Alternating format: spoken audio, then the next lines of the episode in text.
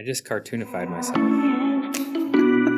Welcome to Go Additive, where your hosts combine their real world professional 3D printing experience to deliver valuable opinions that will help you peer behind the curtain of the additive industry. And now, GoEngineer's Own, Tyler Reed and Tate Brown.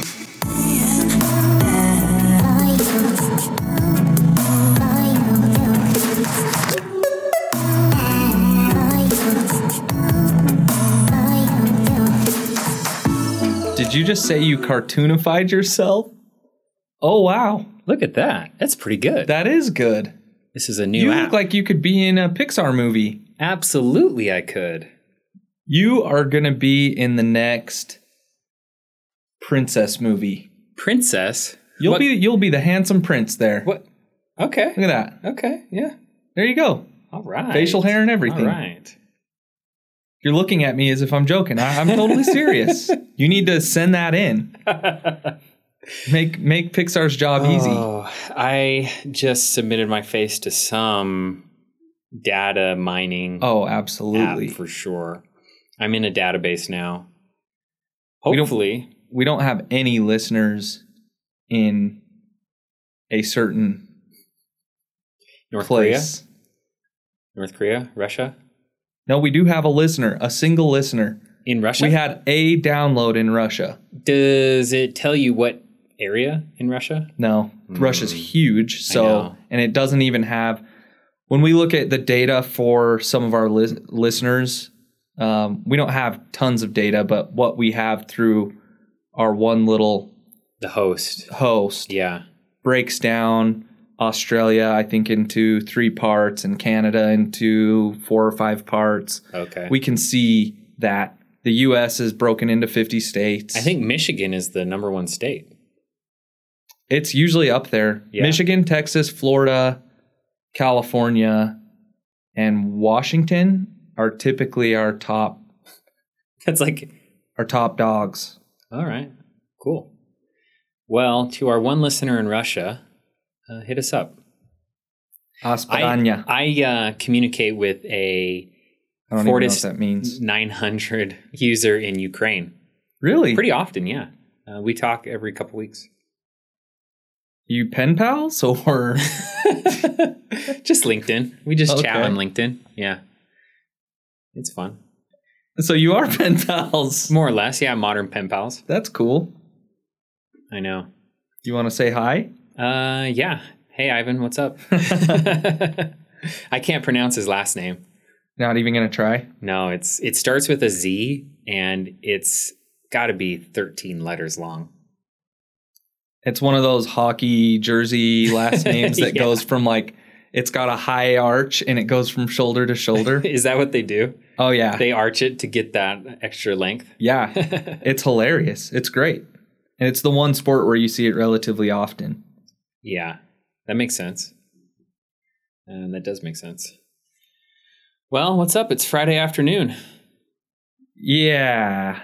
Friday afternoon. We're a little late on this episode, a day late, but not a dollar short. Nope. And this is going to be a highly polished episode. highly polished. I hope so. I hope so. With with little news. We've right? rehearsed. We rehearsed this episode several times, haven't we? I guess you could call it that. Yeah, I guess so. Word words can mean whatever you want. we won't. Uh, we won't get into that too much. But today, it is going to be a lighter episode, thankfully, because it's Friday. Two, Yeah. because we don't have a ton of news, but there's just some. There's one cool little news story. So we're going to do something new today, Ooh. and you have to do it. okay, I'm willing. What There's what actually I two experiments today. Number one, where you're going to try News in a Half Minute by Tyler Reed. Half minute? Reed. Half, half minute. minute. Yeah. You're taking half my time. 30 seconds is all you get. Who and does news in a half minute? Um people who want to have a good time and get a lot of information. All right, I get it. Everyone's busy. Everybody's busy. And we need more of this type of stuff, you know? Okay. So I do you want to be able to see the clock Or Yeah, if do you you're want me to just just No, I need no, a little buzzer sound on I the need- soundboard. I need a visual. I need a shot clock. Okay, I'll give it to you. You say go, I'll start the clock, and you give us the news in a in a half minute. Okay, I need to remember what the news story was. Okay, I think I got it. You got it? I You're think so. dialed in? Yeah, I think so. Okay, you say go. And go. All right, a company that we all know and love, Ford Motor Company, a company highly invested in 3D printing technology, recently announced the sale of their upcoming hybrid truck, the Maverick 2022 version, on sale this fall. Most notable thing for us is the FITS modular interior system, where they will be developing 3D printable accessories and expecting users to 3D print their own accessories and, in fact, encouraging it. Boom. Holy cow. I'm Okay, that's I'm not even I'm not faking this. My amount of being shocked because so no joke me and Tyler did kind of we we had a couple discussions this morning. We tried to record them. They didn't they didn't record. It was my fault. totally my fault. what do you mean? Is that an record? understatement? I mean, if if someone Let's hit, not do this. yeah, we don't have Let's to do not it. do this. You brought it up, so um, Well, I want to admit that I messed up this morning. Yes. We had this discussion. I brought up the idea of that news in a half minute. Tyler did that the first time with his phone open. And I was pretty amazed that he did it in 29 and a half seconds, but he had his phone, he had a couple notes, and I was just like, okay, yeah, that was cool. Good job. And it was entertaining. This time, you didn't, you had no clue when I was going to bring that up. That article had acronyms in it, the FITS acronym. yeah, And was there another one? no, just the one. and just for me remembering the name of that truck because I had never heard of it before, Yeah, that truck did come out of nowhere. that was nice. well, I don't uh, want to yeah. toot your horn, but toot toot. Well, Like, that was pretty good. thank you. I appreciate that. We're gonna do that more often because I want to stump you. dude, imagine how much we could get done if we treated everything we do with that level of urgency. I would have to go to sleep. I would have to call it a day at like 11:30 a.m. I'd be like, I'm pooped. I'm done. I mean, that was good intensity, and I feel like that was a that was a fun little It's fun to watch the clock because I spent the first 12 or 15 seconds just setting in- it up. Setting the context. It's important. Well, you're you were that was very incredible. I challenge anyone to try and do what he just did. There's no way I could have done it either time. He just did it twice, and this second time was more impressive, Well, as it should have been. yeah, that that that first time this but with no notes. Well, yeah. It. I mean, you can only fit so many facts into 30 seconds, so it's not that hard. That's pretty cool. So if you're looking for any more information on that story, I don't know where to look for it other than Google. Just Google, the it. Ford Maverick and the FITS Google concept. it, or how do you? What's the verb of duck, duck, go? Duck it. Duck it. Just duck it. I don't, I don't know. I don't know. That's we'll come back to that. yeah, just it needs to be popularized. We we can popularize it. We'll start it. Duck it. I don't use DuckDuckGo though. I actually like to be tracked. Really? I don't necessarily like to be tracked, but I do like the suggestions. Hmm. I like the predictive nature of it. I do in when I'm looking for certain things. Yeah. It's helpful. It is. It's it's well, a you can't helpful aid. choose. That's the thing is you can't pick and choose. That's choose. what's hard about it. Mm. Yeah. And now I can pick and choose because I have DuckDuckGo. Oh yeah, I guess that's true. But Google is only as good as the info it has on you. Right. So for me, it has like 16, actually, probably like 20 years of search history. That's a lot of data. I know. It's a lot of tracking. Someone at Google's like, why do you keep searching DIY on the same thing for 16 straight years? Just do it. Just do it. Oh, that's so good. I wish you knew us better. That's all I can say. if if that's not funny, I don't know what funny is. Tyler and I have a tendency to hang up on projects. We overthink and underdo. And there you go. This is personal. Yeah. This is very personal. so that was a nice little self-deprecating joke there. Okay, enough of us. Let's talk about what the topic of the day is going to be. Topic of the day, of the day. Yeah. To print or not to print. That is the topic of the day. So, in other words, when is 3D printing the wrong choice? Yeah.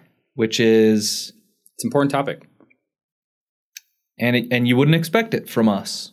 We advocate for 3D printing for a living. Eh, some people might get the impression that I hate 3D printing. If, Um, who? uh, I don't know. Just there's been certain pockets of shows where it's like, does this guy even like what he does? Is it because of your skepticism? Maybe. I don't know. It's healthy. Healthy skepticism. Mm, I'm glad you think so. Well, I try. I try to keep it at bay. I think I think you do a decent job for the most part, but we do target. We ask the tough questions to the right people. And yeah, I, I like to be asked tough questions as well, and that's part of how you arrive at an answer to the question: Should I 3D print this part? Well, I'm going to ask you a tough question Uh oh. right now. Uh oh. To get this started off, I want to basically create some bullet points, six to be exact. I'm going to throw out the first three. You're going to throw out the second three. So my job is easier than yours. And I'm to, of course, pick the low hanging fruit. And actually, I get a little creative with, with one of them. But I'm basically creating the bullet points for the major factors that contribute to when you're determining why 3D printing may not work. Okay. So areas that you're you're searching for potential pitfalls or red flags. I like to use indicator. Indicator. Yeah. Red flags so negative. Yeah. It's just an indicator. It, it's a it's still a good thing to you're going to be producing parts no matter what. Whether you choose 3D printing or another traditional method, we're just identifying indicators that would say 3D printing may not be your best option. Okay. May not. May not. Well, this is these these are the discussion areas, like the discussion spaces that you want to investigate to help you find an answer. Yeah. Like you can't just say yes or no right off the bat. You have to follow a line of thinking. So that's what we're going to try to introduce is where should your thinking be? Exactly. So I'll start. Okay, let's go. Easiest one, throughput.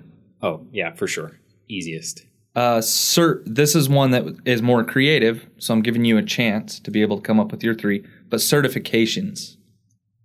Oh, When you require certain certifications, and then three, exact material.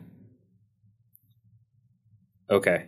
Yeah. So if for some reason your product requires a, a very specific material, that could potentially be a immediate disqualifier Yeah. or qualifier. I mean, It's relatively easy, but you'd be surprised how close we can push the envelope with that, with mi- either mimicking materials or a thermoplastic FDM version of that material. So we often Yeah. get into are you guys willing to make a compromise? For example, like Right. with full isotropy, you're not going to have that with an FDM part. Can you stand to That's do not that? material, though. That's not material. I wouldn't Okay, I don't that I, well, I'm mm-hmm. you know, I'm just saying, just throwing some. Sorry, I don't want to encroach upon your potential Yeah, three I bullet know, points. I know. Tell us what they are. Oh, okay. Did I put you on the spot too hard? I don't want you to be able to stall. Oh, I'm I'm a pro at, at stalling. You're doing it right. I know. I know. I'm showing you what amateur stalling looks like right now. So, amateur stalling involves silence. And silence, you know, everyone can feel it. You I'm giving you like 15 seconds to finish this up. Okay, so number 4 let's go with size. Part size. Okay. um, on both ends of the spectrum. Yep. Okay. Too small, too big. Yes. Let's do a broad category, which is closer to what you were just talking about with the anisotropy. Is just so I was encroaching upon uh, your yeah part IP. requirements or uh, yeah part requirements, part attributes. So things like tolerance, surface finish, um, like yeah anisotropy, uh, electrical or mechanical properties, just part requirements. And the third one, we're going to step away from a technological consideration and we're going to go into a people consideration. Do you have the talent or knowledge or skill set to take on the endeavor? Like, do you have the ability to do it or someone on your team? Does that make okay. sense? Yeah, I think Expertise. so. So Expertise. yeah, like have you ever used CAD? Have you ever printed before? What Yeah. Yeah. What have do you, do you understand the workflow? Like pre-printing, printing, post-printing. Do you have a solid understanding of what each of those mean? And like do you have access to the software? Do you have the ability to utilize the software? Et cetera, et cetera. Okay. Which is a it's a very real roadblock that uh, oftentimes when people are investigating whether or not they can print a part, hmm uh, the people they're talking to are disincentivized from addressing that concern. Yes. So I want to get more into that. I want to flesh that out a little bit more. I'm going to tell a story, story time, Ooh. and then we'll loop back and we'll try and tie these points either to this story or make some real world cases for the whys behind do and All right. don't of each of these points. Okay, I That think we I think we should have some stories to drop on because this is a common request that we we deal with, right? Right. Um, oftentimes, we're approached about trying to 3D print a part for production. That's that's the context of this Yeah. conversation often, but also it's prototyping, it's tooling, that sort of thing. But production is, mm, you know, at volume seems to be where people really struggle with the answer. Right. And and that's ultimately what this whole conversation is geared towards more. I'm realizing is more if you're looking at 3D printing as a production method for your part or parts or assembly, this is more applicable to you as a consumer. Yeah, yeah, I think so. So it let's just, get it just seems to be that's that's the context where we are most commonly having this discussion. Yeah. And this story that I have to tell is about a, a gal that came to us with dreams of production and with a short deadline. Yep. And I already know who you're talking about. now, to give you all some background, this lady was a saint in my eyes. Just a beautiful lady inside and out. And she was a sweetheart. And Tyler's over What the- there. what the heck? she didn't like Tyler, but she liked me. Oh, so she- that obviously made me like her more Yeah. and she- her like Tyler less. she dislikes me. Uh, to put it lightly. I don't I don't know what it is. I think I taught her too well. and see, that's the thing that everyone needs to understand. Until this morning, I didn't know that you had had previous uh, conversations with her. Yeah. So she knew who you were probably going into this discussion about 3D printers. Uh maybe. You know, I am a forgettable person. and I I remember people that seem to not remember me. It's a very common theme throughout my whole life. It's literally happened like twice. I know exactly the two times you're thinking of. No, it happens all the time. Where I will run into somebody that I've met and they act as if they do not know me. And so either they're doing it on purpose or it's not on purpose. The end result to me is the same. It's like this person doesn't care about me. And you're just mad. And then you hold a grudge against them the rest of your life. Again, I'm speaking Yes. about the two examples I know of, and I know for sure that you hold a grudge against both of these people. I think this is where. Do you remember? I think it was the very first episode where we were talking about a, a nemesis. oh yeah. I have a I have a complex about uh, nemesis, and this is where it was born from. Years of being forgotten. Oh my gosh. You're you're like a you're a villain in the making. Oh, Totally. totally. Just everybody has hurt you in your past and eventually you're going to get your I will make them remember me. Exactly. Oh boy. Anyway, I will though. so let's get back into the story. The sweet lady came to us and said, "Hey, can you help me uh, produce these parts?" And Tyler's still sca- scathing over there. He doesn't like that. Um, she she asked us, "Hey, can I? Is 3D printing a viable option for this type of production?" And we're like, "Absolutely. This application, these parts are great for this. They her parts stacked up nice. They were they were relatively flat. They were easy to modify the design for additive uh, to really optimize the strength of the part, but also the speed of its build. We basically did a lot of free work for this sweet lady because Oh yeah. Um, we wanted to really prove one that this is a great application, two that we can do it. But as we got further on in the discussion with her, we realized her deadlines and expectations were a little bit unrealistic. So we still we we took it to the nth degree. We instead of putting as many parts flat on the build plate as possible, we started nesting vertically. What are you? Why are you shifty eyeing me? I'm just thinking about how she got us to do all this work. Just now you're starting. to- Yeah. I think she. I think. you think she took advantage of us? Yeah, I do. She was a sweetheart. She wouldn't do that. All you have to do is play a little naive and ask for help, and good people like you are more than willing to jump in. And Truthfully, though, it was a good application. yeah, it was. We were all kind of tempted by it in a lot of ways because Was I? I know you wanted hands off. Once you're like, you know, she doesn't favor me. I don't want anything to do with this lady. Whatever. All Any- right, yeah. So we we you stack you stacked them We stacked them vertically, right? and I I didn't actually do it. Oh, you didn't? No. Um, but the, the parts were stacked vertically in SolidWorks.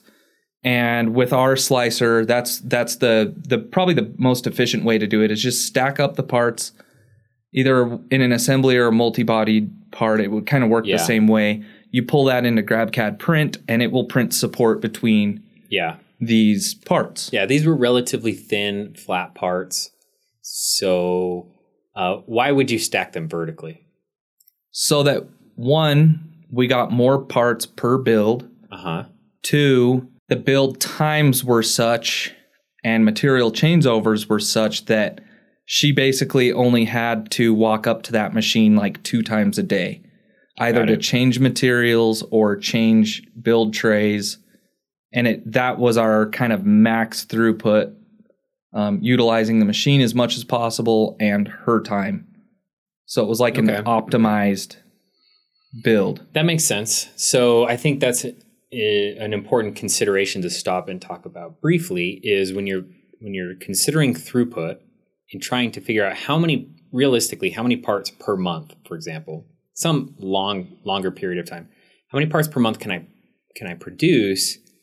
You have to optimize your time completely. It's not good enough to just, in this case, fill up a build tray, stack parts as tall as possible, and uh, and try to print as many parts as possible because you are too narrow-minded or your focus is too narrow, and you have to uh, approach it more holistically. What is the whole process going to look like? When can I be in the office? How many parts can I move to the next stage at a time, etc. Right, because you'd be losing 12 hours if you're only changing the things during the daytime and you just have a, a finished build sitting there for 12 Right. hours versus you could be printing lights out and utilizing that overnight time or more of it. Sometimes the best option is to actually have two separate builds that you swap back and forth. One that goes during the day and then one that goes during the night. Ah, yeah, for sure. So these are that's a bonus tip. Bonus. we, ding ding ding. we do need to start getting some some extra sounds on this soundboard. Yeah, we have the little sound pad. we only have three slots. Well, better better make them count. So I throughput wise, we thought we could get her there, and I basically It was close. it was tight. It was too tight. It still was too tight. We knew it. We explained it to her. She was like, as soon as she saw the numbers jived, she just wanted the system. Yeah. And as much advice as we could give her, she was willing to to take it from there. Now, this kind of gets to the last point that you brought up, point number 6, in what is your user experience like? What tools do you have in terms of people? Mm-hmm. This sweet lady was a user of SolidWorks, but not a very good one. And I will I will admit Whoa. that as sweet as she was, she could use SolidWorks, but the the design she brought me initially was basically probably one of the poorest sheet metal designs I've ever seen in my life. And oh, I hope she never listens to this. she won't know it's her. Mm. Don't don't even. anyway, even if she does, I still think she's a great lady. Just wasn't the best SolidWorks user and had never 3D printed before. However, even though she had no additive manufacturing experience, she worked in a job shop and produced parts in CNC, which that's how you initially met her, That's right. is my understanding, is through helping her with Cam yep, that's right. years ago. Years ago. Yep. and so she wasn't she understood manufacturing to some degree Yeah. Which is important because not everyone does. Not everybody who's facing this question has manufacturing experience. And it's the reason why I brought that point up is because, just a little a side note here mm-hmm. 3D printing, the strength of it is that you don't need a specific education. You don't have to have a deep technical background to suddenly be in an, a situation where you're creating valuable parts. However, it's a double edged sword because you can more easily convince yourself that you're capable of going on to the next step without realizing the added complexity of going into production, high volume production. It is a question of not just scaling the printing, but there are just so many other uh, components to be aware of. right like And- well sorry go Yeah. ahead i didn't i didn't mean to interrupt you but one of those of which that i keep thinking you had brought up earlier is the scalability of your process which we kind of talked about how to efficiently do that based on when your build stop times are that sort of Mhm. thing that's that's just we're talking building then when we talk post processing you have to include that as part of the process so you have to talk about the throughput of your post processing ability and does one outpace the other. Right. so there's all these intricacies and they're totally geometry and part dependent. Yep. that's just one thing right? Like Yeah. what what's another thing that someone might forget? Pre-processing time? In production that's not so much of an issue is it? Um, it could be, you know, in this particular example, we did some front end work. You do some front end work, and if you're up against deadlines, um, and you are having to learn how to do that front end work, or if you're not even aware that the front end work is possible, that could be a that could be a pitfall. If you've never printed, you may not understand that you can go in and you can change the interior of the part to speed it up or slow it down. Or this particular part had some debossed features, writing, writing, Yep. text and whatnot. And it was critical that it was legible. You go in and you adjust toolpaths around that to make it work. Uh, if you don't have the experience to know uh, how to do that, or if it's even possible, you suddenly could get upside down in your uh, in your timeline. So yeah, which is kind of what happened. And it wasn't due to the front end work because, again, we basically did that for her. It was more in that when the first small hiccup happened, which I don't even, I don't know whether it was a printer thing, like an auto changeover that didn't happen, or, you know, she slept in five minutes and didn't make her normal yeah, switch over time or or whatever it was. But basically the first thing first hiccup totally derailed her and put her off of her production goals. Yeah. The unfortunate part of um, just life and devices made by humans is that they are not infallible. So no matter how much effort and work goes into creating a reliable product, things always happen. Machines are never 100% available. Um, outside of reliability, you have reasons why a machine wouldn't be available. But even a well serviced machine is going to have hiccups. It's just the reality of it. and are we talking 3d printing or all literally, machinery. Literally everything made by humans has failures at some point. So so it sounds like you're making excuses no, I'm just saying you I'm not cannot kidding. you I'm cannot kidding. count on something working all the time. How many times have you gone into um, McDonald's? um, no, like and just- the ice cream machine's broken i'm kidding i'm kidding I did that was watch- a I that did- was shots fired I know. I did watch a a very extensive video uh, explaining why that is. By the way, share It's it with us after Supposedly, it's by design i i believe it because it keeps it's it's a conspiracy it keeps the manufacturer. Uh, it's a revenue stream Of ice cream? service and maintenance of the um, machines themselves.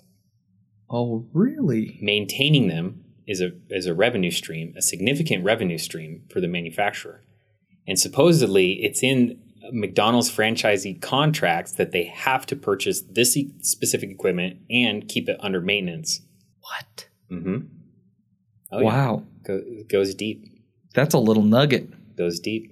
i'm interested in learning more about this Yeah. So keep us on track would you yeah. Anyway, um, machine uptime. If you're at 75, 80% machine uptime, you're good. You, you're pretty solid.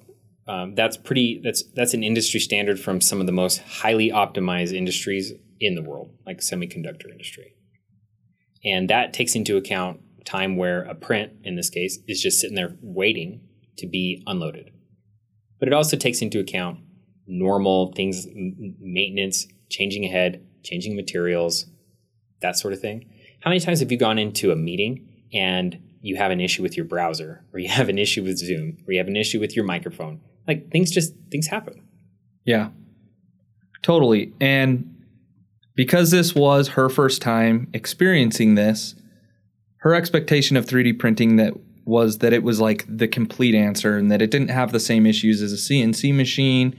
And we couldn't have known that Right. prior to getting getting her this machine. You know, it did it did work for her, her application, yeah.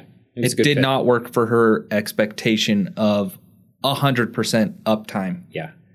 which that's why i hate when i hear that from anyone whether it's stratasys or any other brand it's like come on Yeah. Doesn't exist. now she was running these prints for i think they were 36 hour prints a lot of them That's a long job. Way long and you're building almost the entire build volume that's available in fdm Yeah. that never happens One not after never one after the other after the other after the other, just seven days a week. right on a system that really isn't marketed to do that. It's capable and it was doing it. hmm Um, but if any one small hiccup is going to totally derail your delivery and upset your customer, that is kind of risky. Yeah, and it's not considered uh, quote unquote a production machine. It's Right. It's an office friendly prototyping machine and it can do some production duty and it's industrial duty, don't get me wrong. But ultimately, she did end up getting into a production line printer, uh, a Fortus 450, and things went smoothly from there, as far as I know. So I guess we've kind of hammered on that last point. But when And- we assess when we assess that particular case, like we did go through the other buckets, right? We look at okay, what are your part requirements? All right. Yeah. So FDM looks like it would be a good fit. There's a good chance that FDM wouldn't have been a good fit, but another printing technology would have, right? Especially one that's more geared towards production, perhaps. Uh, so things like part tolerance and surface finish and available materials, those were all good. The Yep. throughput question was good. Um, what what were some of the other buckets? The size was okay. It all worked out. I think you hit them all. It all worked out. The parts didn't need to be fully isotropic. Yeah. Yeah. What's Cert they didn't need to be certified. right? Everything worked. Yep. She even got the color she wanted. Oh yeah. Mm-hmm. Oh yeah, like a high vis, high vis color. Yep. There are a few of those buckets that I would always start with if I could because they're instant di- disqualifiers. Size, certifications. If you're selling into a regulated market, you know, a market that you have to Flight follow ready. yeah, you have to follow rules set by a governing body, FDA, FAA, or some uh, another type of regulatory body like API. Then you should probably lead with that. Absolutely. Because there's only a few materials likely at all. And that'll really narrow your search for technology, brands, Right, all of that. right. If if it needs a certification, And it's not just with that. material; it's whole process. So it actually could not only could it right. uh, it not only could it tie you to a specific material, but it could also tie you to a specific manufacturer or a, Machine. a specific machine, something that is capable of producing the information needed to qualify and certify a part. and then that machine also needs to be certified. Yeah, in many cases. So Could we're, yeah, we're talking about could all sorts of different yeah all sorts of different things but these are of serious concern and normally people don't stumble into that unless they're very inexperienced and those usually don't go anywhere anyway So besides qualifications, what else could become a factor? We talked about our six points qualifications. So you've kind of tackled one of the points that I made. Let's talk a little bit more about part requirements. Okay So in the in the story that I told, it was well within tolerance yeah and we didn't have any issues there. But say say someone has plus or minus th- two thou or three thou, we mm-hmm. know it's an easy answer. Generally, with most of the technologies, they're going to hold our best ones three to five, right? yeah So that one's right. an easy disqualifier. We and, don't. e- and even that number is dependent on the size of the part because oftentimes in, yeah. in the printer spec sheets you'll see two numbers the first one would be plus or minus say 5 Mhm. or plus or minus say one and a half inch per inch which is really like a percentage Yeah. What are you? What are you doing over there? Uh, apparently What is this amateur hour? yeah you know you know Kidding. Um, now, different technologies have different capabilities, but something that helps us when we're looking at part requirements is that technique doesn't play a huge role. The machine's capabilities are fairly well defined. Any given machine, it its capabilities are, you know, known to some degree, right? yeah. As opposed to something like a milling machine, the technique and the approach that the operator decides to take and the programmer decides to take can change the machine's Mm-hmm. capabilities. But on a printer, you feed it a file, and what comes out of it is somewhat predictable. So that's probably a good segue. Feeding a file. Yeah.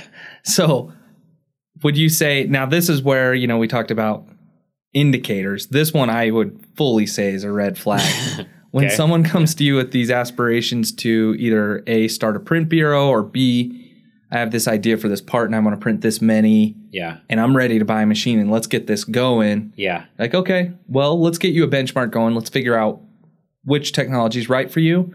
You kind of dial it in, and they're like, part file, don't you guys? Don't, Don't- you guys do that? Yeah. Doesn't that come from you? I've Oh. got a sketch on a napkin that I can send over. Oh man, that does happen. That to me is a red flag. And now that I don't want to sound like I'm just drinking haterade, but that that kind of that question in and of itself kind of knocks off a ton of the, the stuff we've already talked about. One, we know that you don't have CAD. Two, we know that you don't have manufacturing experience, let alone 3D printing experience. So you've kind of already set us up to we want to still help you, but it becomes tougher. Yeah. You have a long road ahead of you. And if you come into it uh, with some humility and with an understanding that you don't know what you don't know, then it can work. But not everybody approaches it in that regard. But you have a long uphill battle. Like our sweet lady. Hmm. Yeah. Yeah. You're so bitter. So bitter. Anyway, so what what's another one of these bullets that that sticks out to you? Um, you know, it's not often that you have to have a specific material. So it's very situational. That might be your bidding on a contract. And that's easy to answer too. Yeah. I mean, if they're like, "Hey, listen, we can only have Yeah. injection molded nylon 6," then we're like, "Well, then why did you come Right. to us because we can't produce that?" I think the size question is interesting.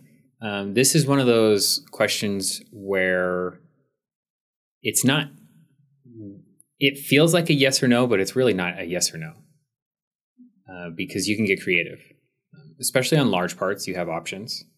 On smaller parts, um, you have to really, in some cases, really research the capabilities of the machines and the systems and fully vet out the output of these systems. So, like you and I were looking at a picture of a little nut and bolt that was a fraction the size of the tip of a graphite pencil. Very, very small part. Yeah. That was that even a commercial machine? I don't think it was.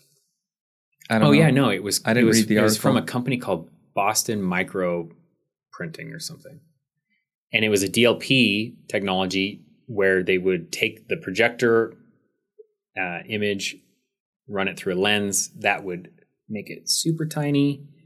So that's kind of beyond belief. But at that point, if you're if you're thinking about going into production and all you have done is identify one company that has a system capable of it, it was just recently announced, maybe it's not fully commercialized yet, that would be a potential red flag too. Because listeners to this show would know and understand that these companies producing these printers are not always completely transparent about what's real or how real things are. You know what I mean? Yeah, well, like even that, like bioprinting, or not even bioprinting, printing, micro printing, the tiny stuff. Yeah. One thing that I always think about is like the the molecular structure does not scale. Right? So as we build these tiny, tiny, tiny parts, how is that affecting the strength in that? Yeah. A lot of times having a larger part is easier to work with in that way because you're not worried about that. True. There's plenty of it, Yeah. you know. Hadn't thought of that. So if you're thinking about production, you you want some resilience in whatever solution you choose. Right? If if you're going to be pigeonholed into one material that's produced by one vendor in eastern Russia, that might be a problem. If it's one machine with a unique uh, capability, um, just fully vet out and make sure you trust the company. You trust their ability to have longevity, to be able to continue to support you, etc. Yeah. I think one of the things that could be a theme of this is you know, we kind of set the tone with what when is 3D printing the wrong choice? But understanding that we do things currently and we make tweaks to our design. We we've just been doing it so often for standard practices for for like in injection molding you have to add dr- draft angle everybody Yeah. that has worked in that field makes those adjustments. It's Yeah. second nature. If you come into 3D printing not thinking that you'll have to make adjustments, you're you're you're kind of choosing and attracted to 3D printing because you're like I can design my part as is and mm-hmm. produce it as designed. That is the case in a lot of scenarios, but not in every scenario. A lot of times you will have to make changes based on the technology you're printing Yeah. with. Once you once you dial in the right one, there's still be maybe changes you have to make, and they might, Yeah. you know, like an, on on an injection molded part, you need uniform wall thicknesses. With additive manufacturing, you don't. Right. It's great. You have rules they're just different rules so Right. if you if you approach the situation or if someone is pr- approaching the situation with a um, uncompromising vision of what their part needs to look like and how it's going to perform they may find themselves running up against many roadblocks um, i would say as particularly for production if we're trying to produce parts at the fastest rate possible a good consultant is going to come at you with suggestions. Because yeah it may be a suggestion that shifts apart from not being possible to possible but more than likely it's going to be a suggestion that reduces the print time or reduces the pre or the post print uh, cost and time associated with that. Something that's going to streamline and optimize the whole process. So listen to them. Listen to those suggestions. For sure. Where where should people look for those suggestions? Who's going to give them the most honest feedback? Someone who has interests that are aligned with theirs, or someone who is a trusted third party, non biased person, I would say. Is that possible? It's tough. I almost think that, like working with salespeople, for example, they're always motivated to make a process work Yeah. or make a product work for your application. I think that's useful, but make sure you're getting multiple Yeah. multiple opinions on the same stuff. Don't forget to ask around and ask everyone the same questions. Yeah. Uh, yeah, seeking information from multiple sources and then cross-referencing those that information that you're given. So kind of pitting each other against one another. Maybe use use their knowing. motivation to your benefit. Yeah, yeah, for sure. They all have something to gain. Utilize that. Right. After a sale, if you already have the machinery, it is normally in the uh, the seller's interest to really help you at that point. But before a sale, you're still being you're a prospect. You're still being sold to. So always keep that in mind and ask. It's not a bad idea to ask questions that you already know the answer to, that you sus- if especially if you're suspicious. You're like, is this guy, you know, being totally transparent or pulling my chain? Ask a question that you know the answer to, And if you know the answer should be no, and you want a no, and they tell you yes, that's a that's a red flag. Um, people like to say You yes. You can call them out. Yeah, people. Yeah, people like to say yes, and some people like to say yes and then figure out on the back end how to actually um, make that a reality. Other people are happy to say no when the answer is no. Getting taking that, utilizing that information. What can we give listeners as just basic, you know, you know, getting back to our our bullets 1 through 6.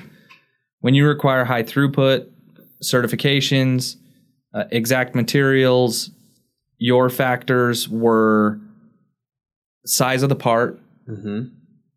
the expertise available Mhm. in house, and Just general part requirements. general part requirements. So, Yeah. you know, that's that's a list we kind of came up with on the fly. But those are those are really important factors to look over. If you went into a meeting wanting uh, to address each of those categories, then it would be a very productive meeting. with anybody that's going to help you manufacture. Yeah. Regardless of what type, if it's traditional or additive. Yeah. Yeah. We we could probably answer is this viable within minutes of hearing the answers to those questions. True. Um, and then Sure. having a look at your part, obviously. And we have our own biases too. You know, we have biases uh, based on our own experiences. So that's important to consider. Um, as even, you know, it's just human nature. Even as someone who tries to be self aware, I have biases that I that are invisible to me. Oh yeah. It's true. I mean, especially when things are subjective, I'll favor something I have more recent experience with. Like how you favor certain people or I do. don't favor certain people. I have no idea what you're talking about. Our sweet lady. Oh yeah, yeah, yeah. Well, that's uh, long. That's that's in the past. That's- She's a nemesis. She's not worthy. Oh, Ooh, that was harsh. easy. That was harsh. wow. Okay. I don't know how to recover from that, but it's Friday. Yeah, I can end of the day. Friday. So yeah, we're good. I think that's a pretty comprehensive list. So the things to look out for, excuse me, are your throughput numbers. Yep. Those are big time. So if you can come to anybody that you want to help with production, come to them, tell them these are my part requirements. This is the quantity I'm looking for. If you have deadlines, all that will factor in to if additive is the right choice. Yep. And so we didn't give solid answers, but I think we gave people things to think about, which Yeah. they themselves know their parts, their equipment, their abilities, should be able to kind of check the boxes yes, yes, no, no. Yep. I have this many parts. I get what they're saying. It's all situational, and even if the answer is no today, don't be discouraged. The answer might be yes tomorrow. It's a field that is ever changing, as we have uh, you know covered extensively as we go over news stories. We have new machines, we have new technologies, we have new materials, new software, all sorts of things. It's changing rapidly. Speaking of new, do we have any updates on the new building? Uh, no, not really. We have a we have an origin machine on order that that we I think we'll have our hands on it next month. We have our Xact Metal machine that we'll have next month. Um, all of our machines by next month will be transferred over. So the month of July is going to be a busy month. And next week, both you and I are traveling Four. for I'm visiting Duncan Machine Products to see their four Velo machines, and I'm also going to Stratasys Direct. So you're going to get to see those in action. Yep, going to Stratasys Direct in Austin to see their Velo system, and uh, we're stopping at a couple prospects to talk Velo. I think that's interesting to note that Stratasys owns a Velo system. Yes, they do. Yes, they do. They're SDM uh, arms, so they're parts as a service. They print metal parts on a variety of different machines, EOS and Velo. They print Inconel 718. So people can send their parts to Stratasys Direct Manufacturing Yep. if they need help and don't want to purchase a machine. It's a big part of what we're trying to do is just drum up interest in parts right now because the Velo system opens up a door, the door to parts that the answer was always no previously, uh, just strictly for geometry reasons. And uh, suddenly, like I was just talking about, the answer is yes now. So we got to go back and find people who are designing parts that were previously unmanufacturable. Unfortunately, a lot of people don't spend time designing parts that are unmanufacturable. So it's a uh, effort in education. All right. So, lots of travel in our future. Yep. I think this was a good episode. Oh, I hope so. I hope so. He's worn out. it's the end of a Friday, Friday afternoon. He also caved and ate a depression donut. Oh my god. And that's you're not happy that I brought that up? It's it's just sadness inside me. All right, everybody, have a great Friday if you're listening on a Friday and Thank you and subscribe, subscribe, like, like, rate, smash that like button. please, please do. No, in all seriously seriousness, share your favorite episode with someone who you think it would help. Yeah, if you find value in this, share it with someone that would also you think find value. Cool. Take care. See you later.